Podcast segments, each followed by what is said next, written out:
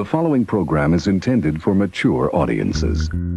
You're listening to Bottom Shelf Recording Talk Sounds boring. Oh my, yes. with your hosts, James Seabrook Okay, you were paying attention, but the idea is clear in my head, but translating it into English is not. That's brutal. I understand the hypocrisy. and Joey Roach. I don't even know what you do. I was just told you were the man. Some people would say I'm overconfident. That could be my ego talking, though. I'm trying to think of the right word. Oh, Yeah. must be a tough word. Next subject. Uh, you're bored with this one? You don't hear us gassing on about it. Keep using the word. I do not think it means what you think it means. By the way, you know, when you're when you're telling these little stories, You have a big mouth. here's a good idea. What are you even talking about? Have a point. Why are you airing personal matters with complete strangers? It makes it so much more interesting for the listener. So interesting, interesting um, side note. This is our 30th episode up here um, in Studio B. Huh. Interesting. Yeah, no, it's only only so interesting. Ooh, hey. I'm gonna turn that up. Oh yeah, I can hear myself. I um yeah. Are you going to clip the uh, headphone amp again? Not today. Not today. I've made that mistake already. I I um I'll be watching for it. Which Joe is referring to um, is last week after the show, I started the export and couldn't figure out why everything was just really, really distorted. And I assumed that I assumed that we'd recorded too loud. Anyway, uh, after about 20 minutes, I finally figured out, ah, fuck. I just had the headphone amped up too loud. That's why everything sounded awful. awful. Anyway, um yeah, that's that's all I have to say about that. All right. So, uh Gearslutz has been um I don't know if this is where we wanted to start. I can't remember where we wanted to start. I, I don't know. You're the one who said he had ideas. I'm still kind of waking up here. Fair enough. So, um, Gearslutz had this, uh, uh, not had this. They have they have things going on all the time, but they've started sending out um, like a top ten you might be interested in um, conversations, right? I don't know how they figure it out. I don't know where they get that info, but um, I, I've been getting for a couple months now. I've been getting a, a Monday morning excuse me, a Monday morning email uh, saying, "Here's some conversations you missed in the last week," and it's it seems Is like it just like forum posts and stuff? yeah, Okay. yeah, it's just just just forum stuff. But they're, they're not sending the posts; they're sending links to the conversation rather than rather than the posts, right? Okay. Um, and one of the ones that I was interested in, actually, two uh, there were two that I was interested in yesterday that I I took some time to comment on. Um, but the one that I wanted to I wanted to start off today's show with because we haven't really had this conversation, and we might have had this exact conversation before, but um, we haven't really had this conversation um, in a while. Was specifically the converse the, the the Gearslutz was what is your f- uh, if you had a three space 500 series rack to fill up with a vocal chain what would it be and i didn't specifically wanted to go down that road although it was an interesting it was inter- an interesting set of limitations and i and i had to think about i had to think about that um, quite a bit Yeah, is interesting because I, I don't really typically look at the 500 series stuff all that much. Yeah. So I thought instead you and I could spend at least a few minutes um, just talking about similar restrictions and, and not necessarily into into you know model numbers like they were thrown out. They were throw, throwing out some interesting stuff. Um, but a lot of the a lot of the compressors were slow optical ah, slow optical compressors. Why is that such a hard word to say this morning? Um, and that kind of took me aback because I didn't I didn't really expect I expect so many people to be on the same on the same wavelength. Um, but uh, um, as far as a, a vocal chain goes, if you had to if you had to fit something into 500 series rack, what would kind of be your your general framework for that? You know, um, like Uh, Rupert Neve Designs preamp, probably. the the Portico Yeah, the five Portico. eleven. Yeah. Um, What what style of what style of compressor would you use, or what style of EQ would you use, or would you uh, use I'd other? probably use a parametric EQ, maybe four band, something like a 550, maybe. API five fifty. Yeah, A or uh, I guess that would be B if you're looking for a four band, right? yeah. Either that or a uh, Pultec clone. 'Cause Pultec doesn't make 500 series. They do actually. Do they? Okay. They've started releasing a 500 series. Um, they have uh, two versions of their basic. Is it one. white like the new Pultecs are? It's not. It's um, it's the old um, kind of bluish gray Okay. with black knobs. Uh, now, kind of like the white look though.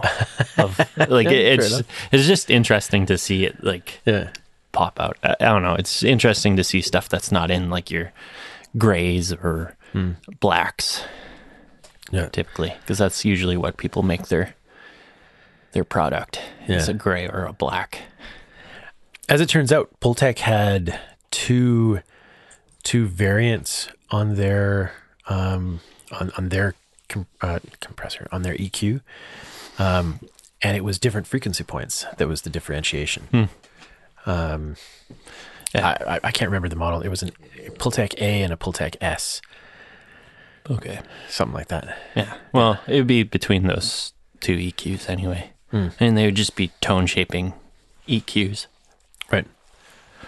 Um, what would you use for a compressor? would, Uh, would you run a compressor? Assuming you're putting I this in the front probably of the wall? would if I had the option to run a compressor going in. I probably would. Let's assume you Um, do. What um, what style would you uh, would you use? That's a good question because, like, I don't know.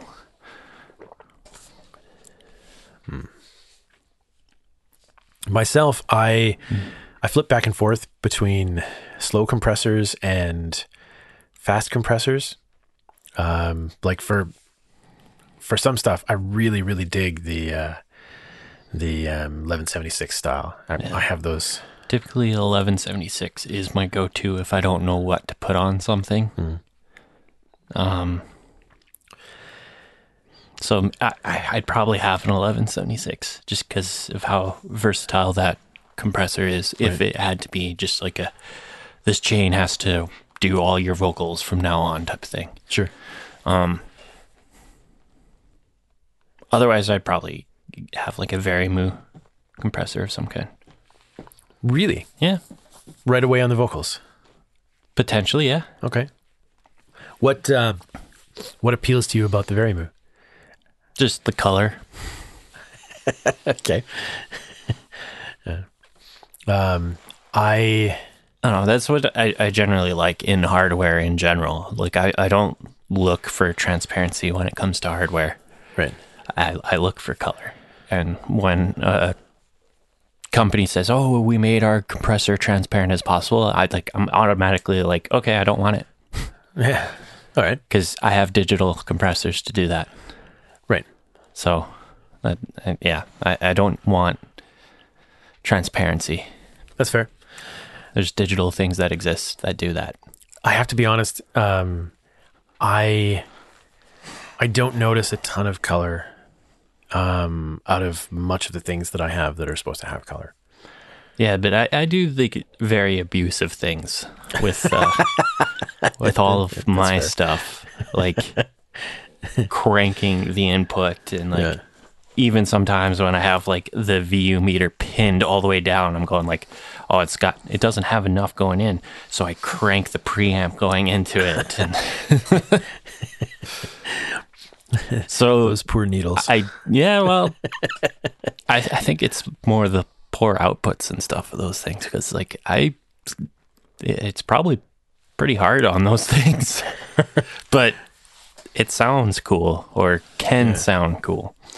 It doesn't always work, but it is a thing I enjoy doing. It's Right. just cranking things and right. seeing how it breaks up. Um, And transparent things don't break up very well.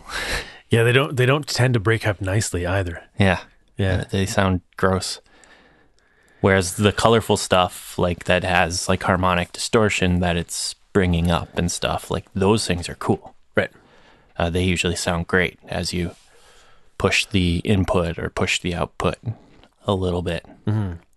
So, I, I, yeah. When it comes to hardware, like that's what I look for is something that's going to give me color. Terry talks. This, uh, Terry Tran over at Audio Department talks about the same thing. He he's he doesn't care about clean things. He's looking for something that's got mojo and vibe and Yep. and color. Yep. Um, If if I need something that's transparent, I'm gonna stay in the box and just do it there. Fair enough. Fair enough. I still even with the even with the clean stuff that I have, I still notice that the hardware units do me better anyway.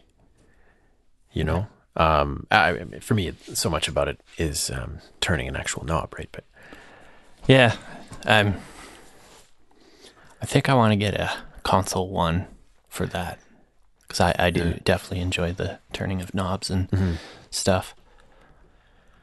And I would like to get a custom paint job for my MCU a custom paint job. Why? because I just don't like the the Look weird gray look Yeah. to it. That's fair. What would you um, What would you do? I don't know. Uh, probably a combination of like a, a really dark, almost black gray with like maybe some blue inlays or something. Oh, yeah. okay. That sounds like a lot of money. Probably would be. That's why I'm not seriously looking for it. yeah, that's fair. Yeah. Um, and it would have to be painted in such a way that I can handle it like a lot and it's not going to rub away in like a year's time or something like that. So that's going to be add to the price too. That's fair. The last um the last year ish. Yeah. It's probably been probably been since May last year. Um I've been as just kind of a default vocal chain, um, especially when I don't really know what's going on, what or what to expect from a singer. Uh, I've been setting up um, the LA610, which I know doesn't have a 500 series counterpart, but if I wasn't using the LA610, I'd be using the the Portico 511 um, into the FMR really nice compressor, the 500 series unit, Mm-hmm. into a de-esser. And I wouldn't even. I mean, the the the, the Portico, the, the 511 has um, has a high pass filter, so I do a little high pass filtering as needed. But I wouldn't even um, I wouldn't even EQ in that chain. Um, assuming we're still sticking to that that three space um, Yeah. limitation in the 500 series, right? Yeah. Yeah, uh, but yeah, I, I've been I've been using that that chain, and I follow it up with some with some EQ in the DAW, of course. But I've been using that chain probably for two thirds of the vocal recording that I've done in the last year, and it's been fantastic. Now, most of that has also been through the um, the uh, Cathedral Pipes Notre Dame, Yeah. right? Um, but uh, wouldn't mind having one of those mics eventually. That'll probably be like a five years from now purchase though. yeah. I also wouldn't mind a copperhead. I, I one of the um, one of the Gearslutz uh, um, forums that was in that was in this email that I got yesterday um, was the Warm Audio 47 um, compared to the Copperhead. I didn't I didn't look at it, but That's two different styles of tube yeah, ish, Mike. ish, Well, the WA47 is trying to be a U47. right? Which was So you should mid-range. compare it more to an actual U47 or an AK47 because the AK47 is got a little bit of the U47 in it. But the AK-47 is the is the um, 47 on steroids Yeah. because it's got the boosted Or even boosted the, top um, and the boosted upper mid. Compare it to the other Telefunken, the um, ML, I don't know, the one that's got a weird long model number. I can never remember. ELA M 251. Yes, See that because one's that one's like almost a direct U47, is it not? No, that's the, so so so that one's the Elam 240 251 is the we're going back to the to the 50s and the 60s, right? Mm-hmm. It's the Telefunken version of the AKG C12. Ah, So- Everybody clones the C12. uh, but I- but I think I think they were I think initially they might have been like whoever was making the ELA M 251 uh, and the C12 like it might have been AKG that that branded their C12 for Telefunken as the ELA M 251 okay. right like that's they have they, they actually have the same lineage. Um, and they don't they don't specifically sound the same today but they both have the same characteristics. They're really deep but unhyped low end. Right. really gentle mid range and really airy spacey top end. Now the c12 apparently has has the has the more air top end to it uh, than the ELA M 251 but but that's the Yeah. yeah Okay. Well, then, how about a cathedral pipes versus a warm audio? yeah Because a cathedral pipes, I know that that Notre Dame is It's a U47. U47 clone. And it, it's one of the few clones where he didn't try to improve on the design. no, he, he was just more like, I Yeah. want this mic. I'm going to build it for myself. And then people wanted. No, I think he I think he, it was it was a custom order for a client. Well, no, the story is is he built it for himself, and he went to a studio and he left that mic there, and then like people saw it, used it, and then proceeded to ask him if they could get him to build them one, like CeeLo Green, Fair enough. like said, "Hey, can Yeah. you do this, but put like green LEDs in the thing?" I I actually wish I got the first the first series that he did um, when he stopped using the colors. So mine is all white. Are you still using the Cloud Lifter? Um, well, I don't have a cloud lift. Oh, but the but the, The one I- pipes one. Yep, Used to have and sold to you for I don't remember what. half price. I think twenty five dollars. Twenty five dollars. Yeah, Yeah, something like that. probably worth more than that. Probably, but it wasn't working when you got it or when you gave it to me, right? I didn't. I, I remember. I- I, I don't remember opening remember. it up and and trying to trying to figure out what was wrong with it. You fixed it though, right? I think so. I mean, it, it works. Yeah, Okay, so you're still using it. yeah. It doesn't have it doesn't have a lot of headroom, and that's the um, that's the issue that we run into it with into with it. The It was a um, part of his like first builds of cloud lifters. yeah, yeah. It, it does sound really nice. Like it sounds it sounds a little bit a little bit thicker in the mid range. Excuse me. Um, than man, I'm so burpy this morning. I apologize. It sounds it sounds a little thicker in the mid range than the Marty Audio. It's a the same type of guy, but out of the UK. Um, now I have a couple of a couple of his um, barrel boosters. Um, and they both sound really. They, they both sound subtly different, but they have more headroom than the Cathedral Pipes one. Um, the Cathedral Pipes, you can't put it in front of really loud sources because it just distorts. Uh, even a, even a loud singer on an SM7, um, and it'll it'll distort.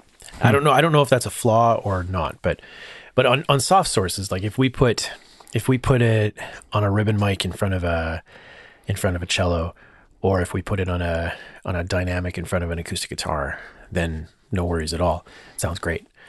But uh, uh, or even even a ribbon mic on a soft singer sounds fantastic. But but uh, in front of a in front of a uh, rock singer or over a drum kit, just can't handle the SPL. Can't Okay. handle the voltage. Fair enough. Yeah, yeah. I'm pretty sure like that particular one that I have was like more or less a prototype because they don't look like that anymore. Yeah, but they did for they did for a long time. Yeah, Yeah. But I, I I specifically know that that was like some of the first that he ever made. Nice. Cool. Like probably within the first hundred or something like that. Yeah. I don't mind it not having a lot of headroom. Um, I'm completely okay with that. Okay. because I, when you when you get into the loud stuff, um, it's more about it's more about being able to handle the the volume rather than rather than just the tone, right? Yeah. And so I don't mind I don't mind that uh, I don't mind that it's not it's not super on the ball with the tone. Okay. I just had I just had a um I just had an interesting thought um about I had so I had a just a really pleasant older gentleman in here yesterday um who had moved to he'd, he'd moved to Canada in 1969 and been here forever um him and his wife are both are both really musical his wife apparently is a is a trained opera singer um, and did that kind of level of performance for quite a while. Anyway, uh, he came to me looking for um, uh, looking for uh, vocal recording. Okay. and no idea what to expect. I, I was explaining to you earlier. The uh, this was the guy I set up the um, the uh, the Oh. eighty seven into the into the Vari-Mu, and, Yeah. it, and it was just his volume was just a little low for the noise floor of the eighty seven. Anyway, um, he did something that I'm pretty sure he's going to regret, and I couldn't talk him out of. Um, uh, and and I, I expect to hear from him, or possibly just never hear from him, which would be even worse. Um, we did twelve, and th- this isn't even the thing that I couldn't talk about. We recorded um, twelve songs, karaoke, karaoke style, uh, and mixed them Quotation marks. very big. yeah. Um, in two hours, three hours. Actually, we we pushed it to three hours. Okay. But one of the, the thing that he the thing that he asked for that I couldn't talk him out of was a 14 and a half decibel boost. He didn't ask for that specific number, but that's where it made it made him happy. 14 decibel boost at about 100 hertz.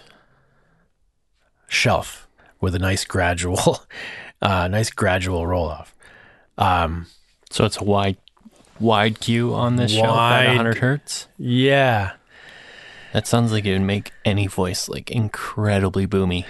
It was hugely boomy. All I could think of is he's going to put this in his car and it's going to blow up speakers. Did you cut like 50 hertz I with like a 48 or a stack of 48 decibel per octave cuts? Like if I did a boost I- like that, like that's what I would do is just stack Yeah. a bunch of high pass filters at the very like subby stuff. I had I had one I had one on the um on the uh on the master bus EQ um trying to cut off all that really deep low end. He had came in he, he'd come in with um he'd come in with uh these 12 tracks again karaoke style and they were all mp3s and he he wasn't looking for quality he was just doing this for it was just for fun um Okay. but uh all of his all of his instrumentals were instrumentals that were at least 60 years old. And so some of them didn't have didn't have anything above 6000 hertz. But they had they had tons of tons of boom and low end, so I spent a lot of time cleaning that up. Um but yeah, it was it was pretty um it was pretty ugly. It was pretty ugly. He was a, he was a, a wonderful singer. Um, I, what did he say? I think he said he was singing in Hindu. Um, but uh, but really quiet. Um, and didn't like didn't like the sound of his voice until we turned up the low end uh, to over 14 decibels. It was it was just That's a insane. huge boost. Yeah. There has to be so much phase going on with that boost too. Maybe.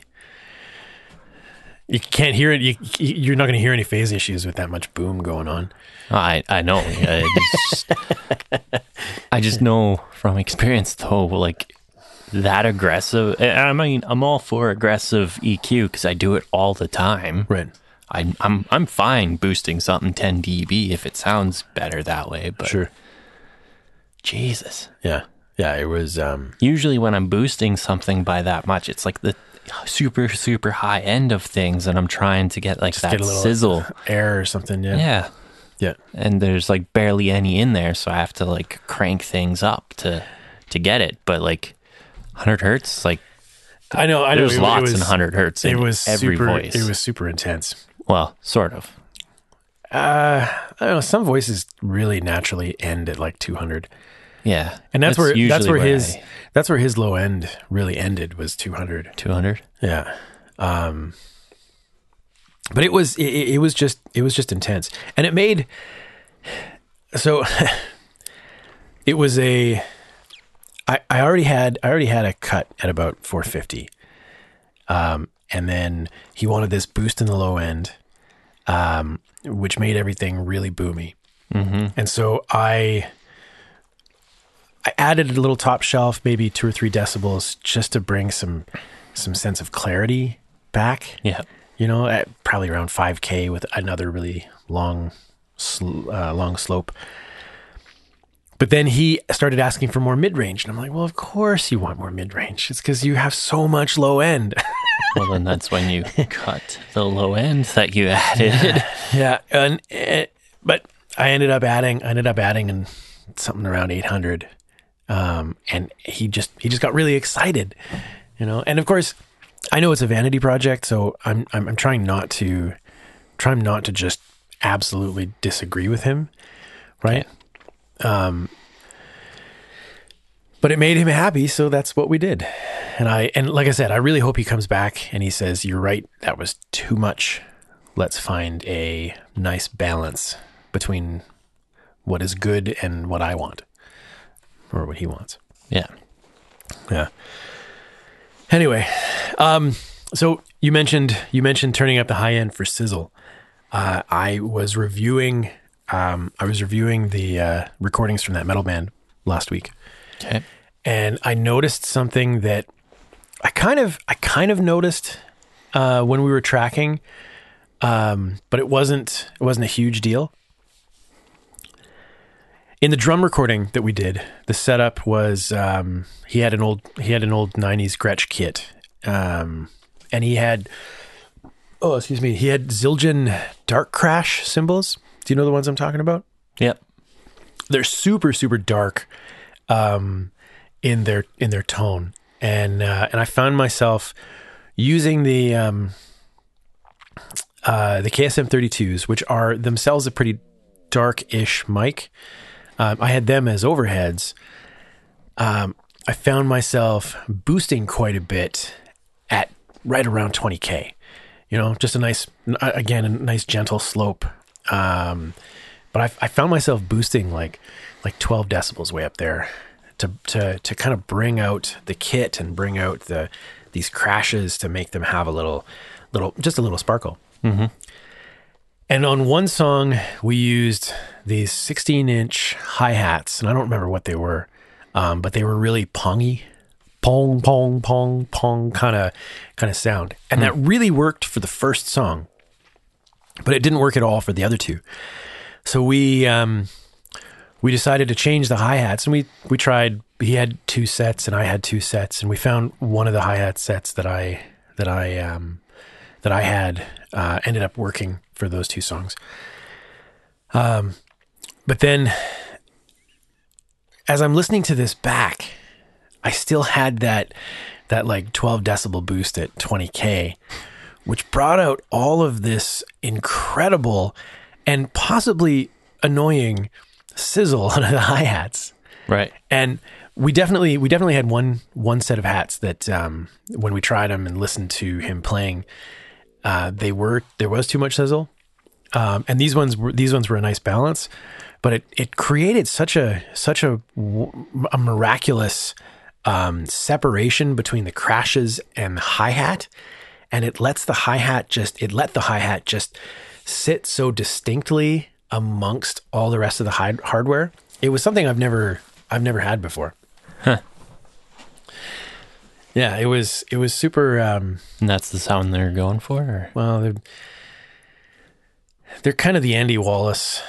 They they kind of live in the Andy Wallace field. Like, does that sound like a drum? That sounds like a drum. Okay, let's move on. Oh, okay. So it's like me yesterday when I was tuning a drum. Or I was tuning two toms and Okay. it's just like boom. Okay. and then I, I tune it or I then do another one, hit it, boom. Uh, and it's just like, okay, that sounds like a tom. So then I would go through all three toms and just make sure that it was like do do do. Instead of a do do do. Yeah. and then when I got that, it was just like, okay. Sounds like drums. Yeah. It was a garbage kit anyway. It hmm. was like a cheap $500 shells. It all comes down to the player. Oh, I know. Yeah. I know it comes down to the player, but this was just this was a rental kit that the person who previously had it like decided to use Hulk freaking hands and smash the toms, and so there was like ripples in the Yeah. the skin itself. So it's just like, oh, great. I have to replace that, or else I'm gonna get complaints. Yeah. I I've seen I've seen um, some drum tuning tutorials online that uh, I need to watch more. Um, I don't know if you're watching um, Creative Sound Labs. I think is the YouTube channel. I've watched it from time to time. The guy with the dreadlocks. Yeah, and he kind of sounds really dorky. Yeah. like his his voice doesn't Bigger set Yeah. guy. Yeah. Okay. Yeah, that's the guy that I got the the tube trick Oh, from. okay. Uh, he's been experimenting with that lately. Cool. Um, he did a he did a Rode um, a recording sponsored by Rode uh, microphones Okay. uh, with their new ribbon mic. Used it on everything. Um, Yeah, And kick and snare enjoyed too. Watching his videos because like he, he's pretty much no bullshit. He's just like, this is me just looking to see what yeah, this microphone is good with. Like he he got like some new AEAs and stuff, and he just threw it in front of stuff, and it's just like, oh, yeah. okay. If I had if I had a little extra money kicking around every month, and maybe if I didn't spend so poorly, um, I would. Uh, I'd love to do that kind of thing, just like a kind of like a weekly documentary kind of thing. Hey, this is something we did. Hey, this is something we did. Hey, here's a neat trick we did. I'd like to do something like that with uh, my studio. Like, I want to start up a YouTube channel just to show like the building process and Yeah, just a, a thing where I can show it to potential clients and be Yeah. like, yeah, this is what we have done. Did you ever did you follow Ian Shepherd's um, series about that? He had a five video series of, of how he turned his um, Oh yeah, I was into uh, his studio. car park. That's what they call a garage over there. Oh, okay, That's what he called it. He didn't call it a garage. yeah. Um, although Yeah, he, no, he- I, he I did did make see that. he did make fun of Americans that call it a garage. Yeah, yeah, I saw that. Uh, that was years ago.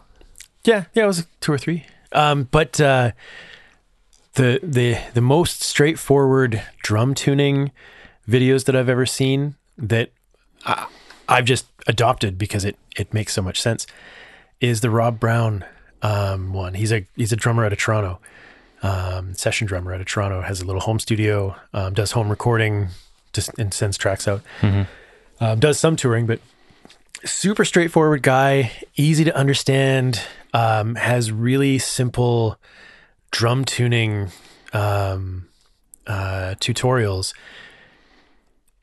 and it, it's again, it's it's just no bullshit. Like it's here's how you do it. It- you, it's really simple. You do this, you turn like that, and you're done. And you you've retuned every drum um, in less than four minutes. Yeah. Well, not sorry, each drum in less than four minutes. Yeah. Maybe each drum in less than a, in less than two minutes, but Well, yeah. Uh, seeing that some of the drum guys at work, they can do it pretty quick. uh, but there you go. Yeah, I, I guess I guess that makes more sense if you have if you have a guy right right there beside you that you that can say, Yeah. "Hey, Joey, here's how you tune a drum." Well, like I, I, I know how to tune a drum. I just don't fully understand what I'm supposed to try and get out of each drum. So I should watch some videos that like explain, like, yeah, when you're doing this, this is what you're listening for. That's all I need. Um, the drummer I played with in the in the prog band, um, he he said that he was always trying to match the tone of the tuned drum to what the shell sounded like when you knock on it. He said that was that was his goal to get the most. So he's trying to get it to resonate with the shells to get the most tone out of the. Yeah, he says that you- you'll get the most the most natural tone out of out of that drum, which of course doesn't work if you are um, if you're trying to go for the uh, you know tuning your kit to a key, right? Yeah. But um, yeah, but if you're just doing if just trying to tune the drums, irrespective of the In a key, prog band, that would be hard though. to change the yeah You would have to be changing the tuning like all the time. So yeah yeah we didn't um we, But, didn't, I we didn't worry too much about that's that That's just one mindset. The- Like the other mindset is like you don't worry about matching to the keys because the overtones can be so complex that it doesn't actually have a key center to each drum. I don't know, man. I've um I've, I, tuned- I've heard toms and stuff that are tuned to be in a, a certain key for sure. We had the kit downstairs a couple years ago tuned to a the key of C. It was it was a it was a perfect triad, and we had the tuner out to to make sure it was a perfect triad between the two toms and the floor tom. Um, dee doo doo. Uh, I can't sing. Um, you, but you know what I mean, right? Yeah. I think it's more possible with the the toms. Like a snare is difficult. That's fair. That's fair. But the to the best of our ears, the snare itself um, seemed to be the same note as the floor tom, which is what also what we were going for. Yeah. Well, you, you can tune the like the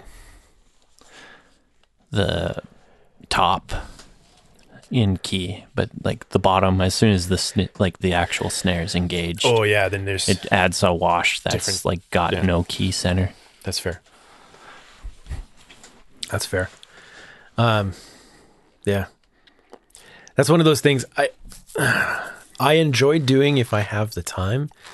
Yeah. Um, you know, like I've I've in the past I've I've taken up to three hours to retune a kit, um, and just just have fun with it, right?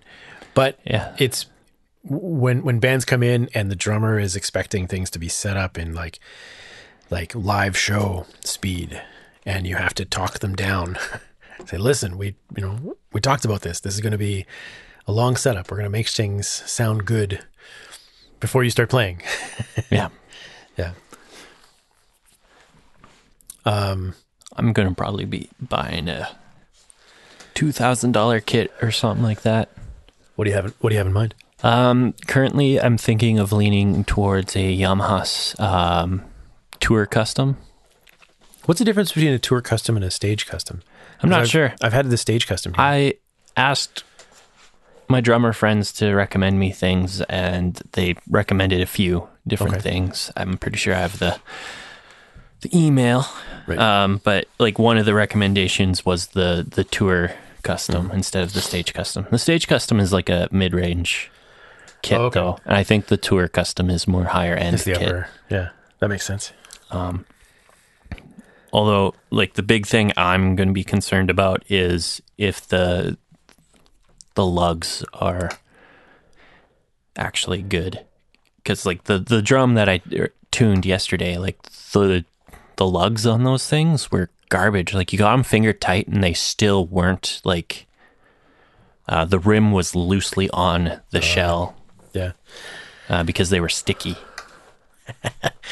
yeah, uh, yeah, yeah. I that was this the Yamaha kit that I had in here. That's the way it was. Um, almost as though it was bad machining on the lugs and the and the nuts, lugs Yeah. and the bolts. Uh, yeah, like the square bolts that you use to tighten the. Uh, Yeah, but I, I, I um, I just assumed it was it was the uh, the, what's the part that's on the drum? Is that not that's not the lug? Yeah, There's lots of parts on the drum. the part that the screw goes into, that you screw it into, Well, like the lugs would be like the the screw bit. right? Okay, and, then, so what's the, the socket? I don't know. Sure, sure. Let's call it that. because we need more socks. Um, Uh, you don't know. yeah. So yeah, the two kits that was recommended to me was the Tour Custom kit. So that's Yamaha, or a Sonor AQ1, which would have birch shells and matching snare. Right.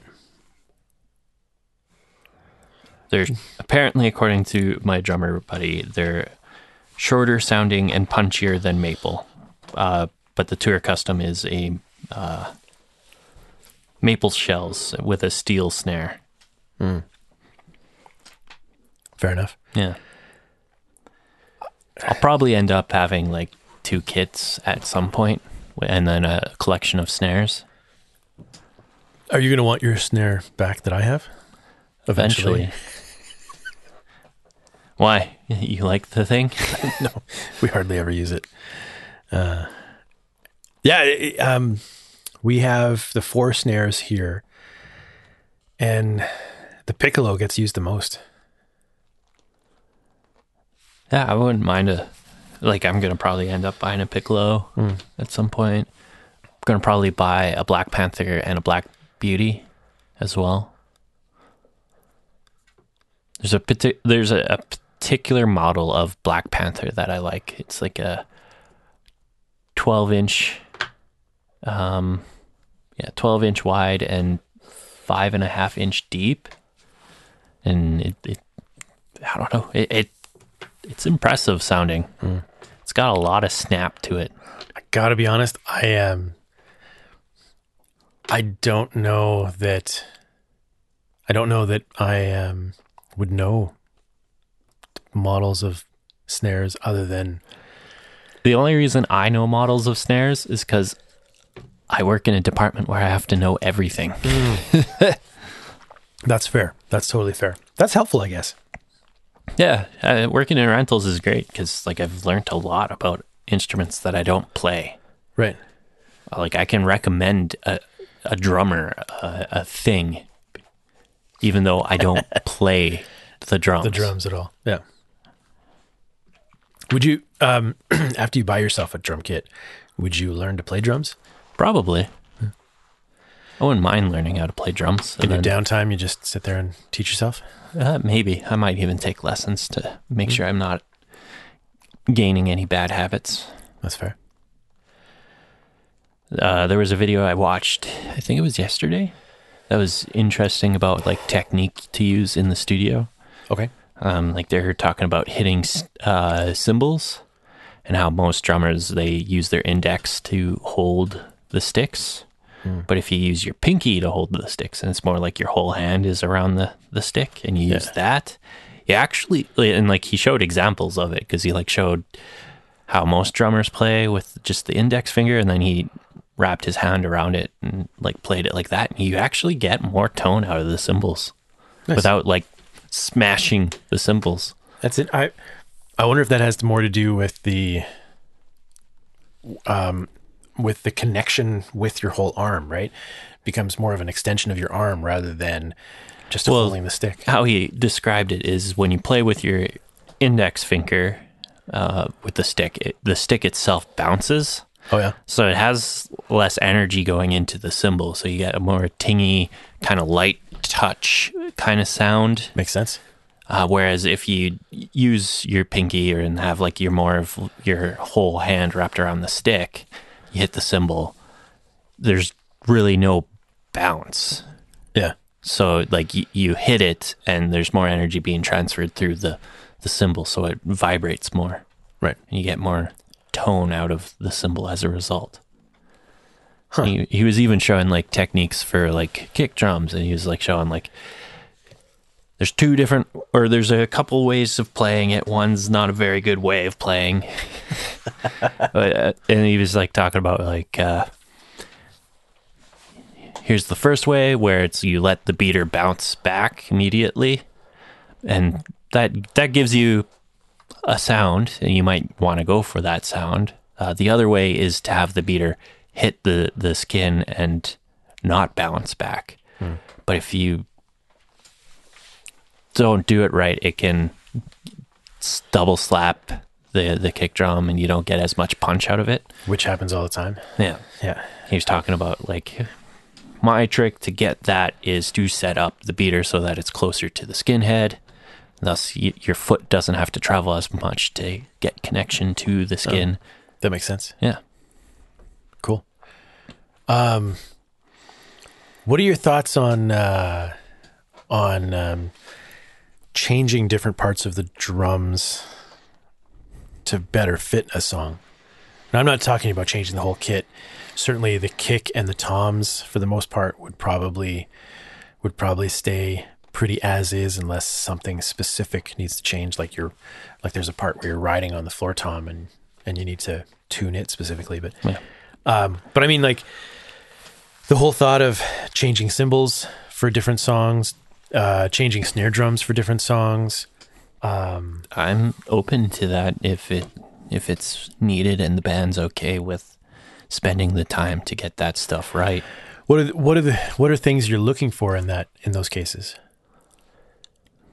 You know, like Um, I need more clarification on the question. so- Sure, yeah. Um, I've had a number of cases in the studio where, based on the demo tracks or based on scratch tracks, the the snare drum, for example, is conflicting a little bit with the vocal.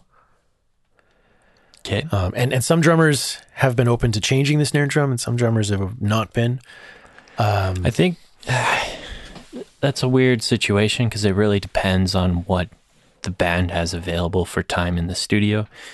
If we have time to find a snare that works for the song, then I would say let's do it. Let's swap out the snare or change the tuning of the snare if we have to to to make it work.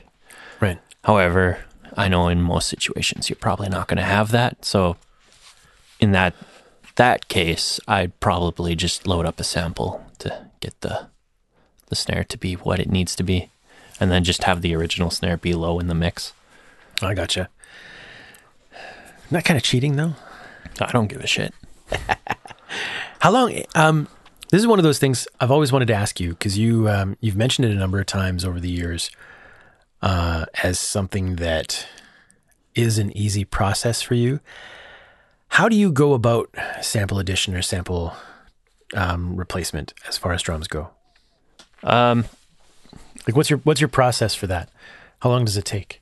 not long. I have a template that has like I have two tracks for kick and snare that are my sample tracks and they're already like pre-sent and everything. I just turn it on. Like I unmute the channel and then just find a sample. Okay. Um, however, if I was to make that track from scratch, all it is is just making a track, sending the original drum, say the kick drum, to that track, and then I have a uh, audio to MIDI conversion Okay. as Yeah. my first thing in Right. that track. And so then, and then I just have to set my threshold and release. Uh, usually my release is pretty high because I find that if you don't have the release pretty high, it, it, you can get um, second harmonics, I guess you could call it, Hmm. that re-trigger the sample. oh yeah, like so you get like a yeah. a double hit uh, because like the initial transient hits and because the release wasn't high enough. Uh, the I guess you call it a gate. Um, Let's go, and then it goes above the threshold again. what do you um what do you use for for software for that? Just uh, built-in Reaper shit. Okay. because there's another thing like so that's one component in Reaper. It's like uh, trigger something or another, and all it does is just convert to to MIDI, and then after that, I f- I go into what is called the sample-matic in Reaper, uh, and then that just takes MIDI notes. Like it, yeah. It, there's a lot of settings to it. You can decide how fast of a tack you want for the sample and things like that. Right. Like a lot of controls. I rarely use any of them though. Um, but then I load up my sample library and I just find a sample that adds whatever sound I'm looking for. Okay. Be it like I, I'm looking for more crack, I just find a snare that has a shit ton of crack to it Right. and then just add it. And you're just you're just blending it in. Yeah, Not. Do you ever do like complete repl- complete replacements? sure. Okay. Like in the situation I was talking about, where like let's say it just doesn't work, Right. I'll pro- I'll probably keep it in the song, especially if it was obvious that these were recorded live. Yeah. Uh, but then I'll have the samples kind of like in that situation. I'd probably load two samples just to get a full snare sound, Oh, Probably. like a sample with lots of crack and a sample with lots of like Thump uh, or thump or like the punch or something. right. uh, and then just blend all three to to work and send them to a parallel bus, distort the hell out of that, and, Right. And then bus all all of those together and glue them. Um, what about what about cymbals? Um, not nearly as easy to sample replace. I Right? don't sample replace cymbals. If you don't record your cymbals correctly the first time, you're fucked. Uh, so, excuse me. What about um, what about if the cymbals don't work for the song? Have you have you ever had that case? Not really. Yeah, I have. Although that was like when I was younger and thought that I could just will force it, and uh, it didn't work. it, it was a valuable lesson on like things that just don't work. You mean Um, trying to get the drummer to change the cymbals? No, Oh. just like doing what I could to make it work, but it just Right. Didn't. But during the recording process, you've never had ch- Have, have you never asked the drummer to change cymbals? Uh, I've rarely recorded a drummer, so That's fair. and I wouldn't even know where how to go about that even.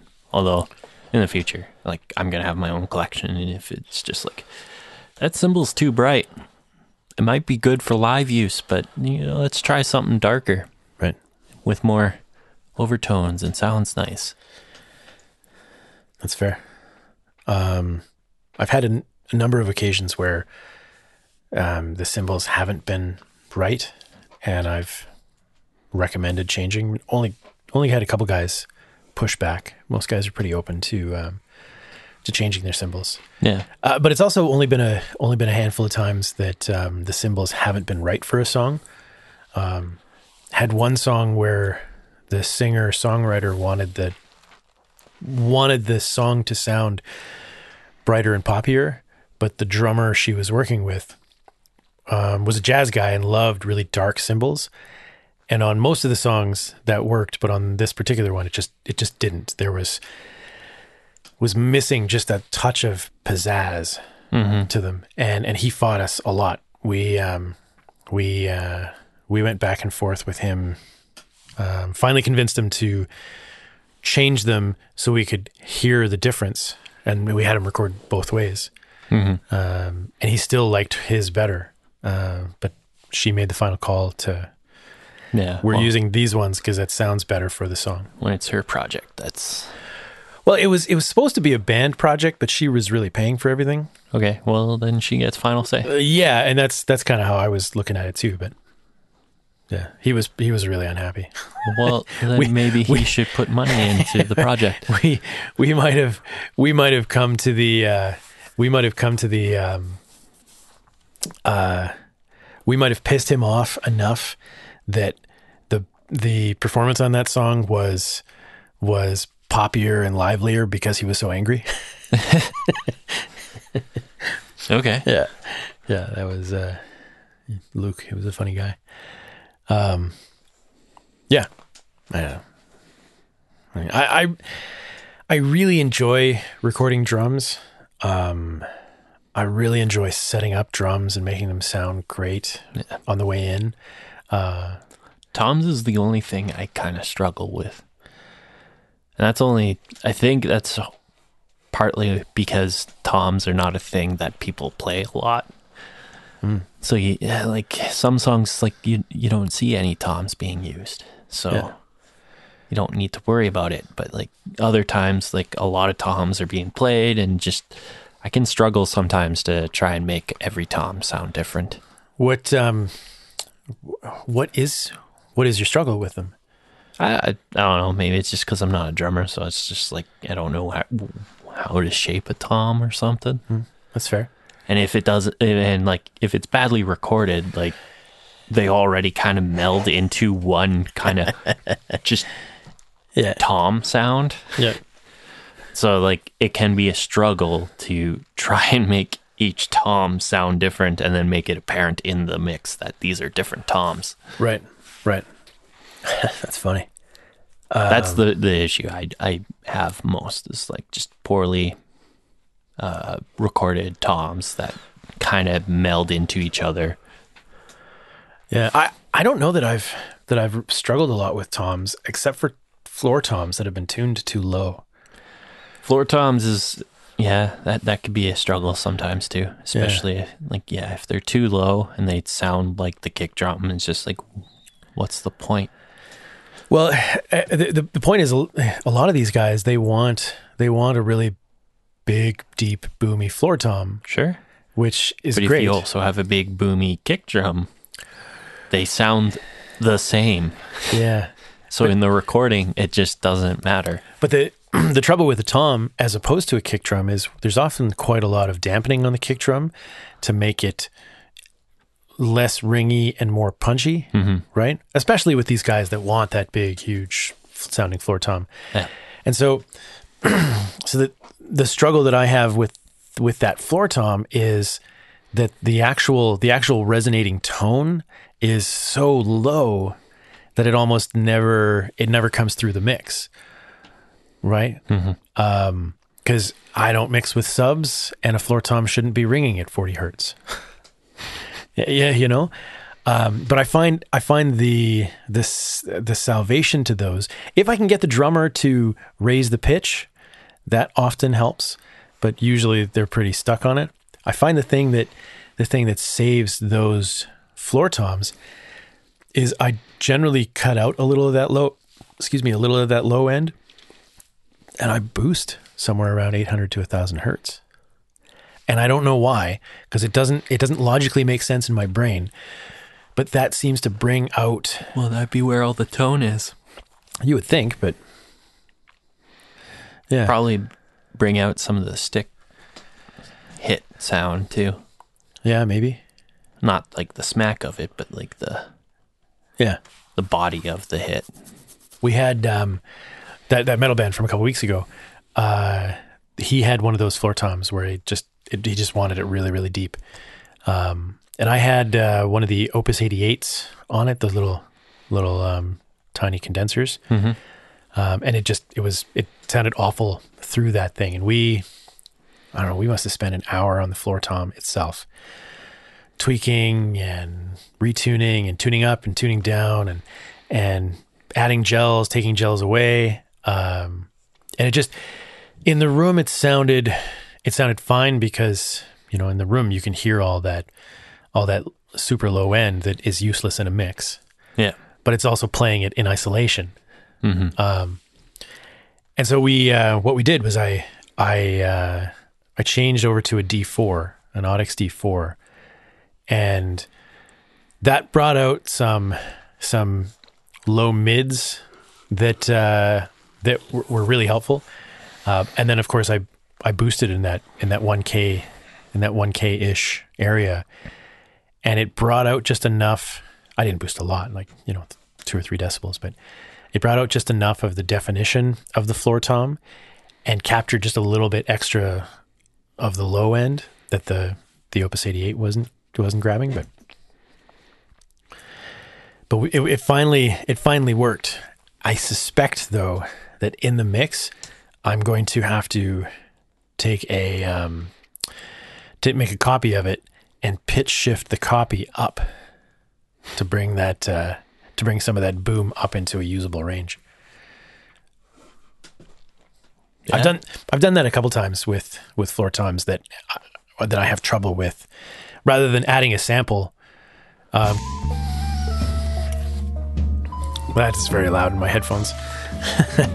um, but rather than adding a sample, that to fill in those extra that extra tone that I'm missing anyway. Yeah. I guess that's it.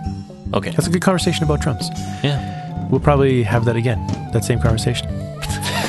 See ya. Follow our hosts on Twitter at Two Bodies of Water, Got that mic in a comfortable spot yet? I'm still working on it. at Joey R. Engineer. I can't even talk. I don't remember what my point was. This is a boring podcast. Um, I realize at the end of this, We didn't introduce ourselves. On to the internet you go. Go switch off.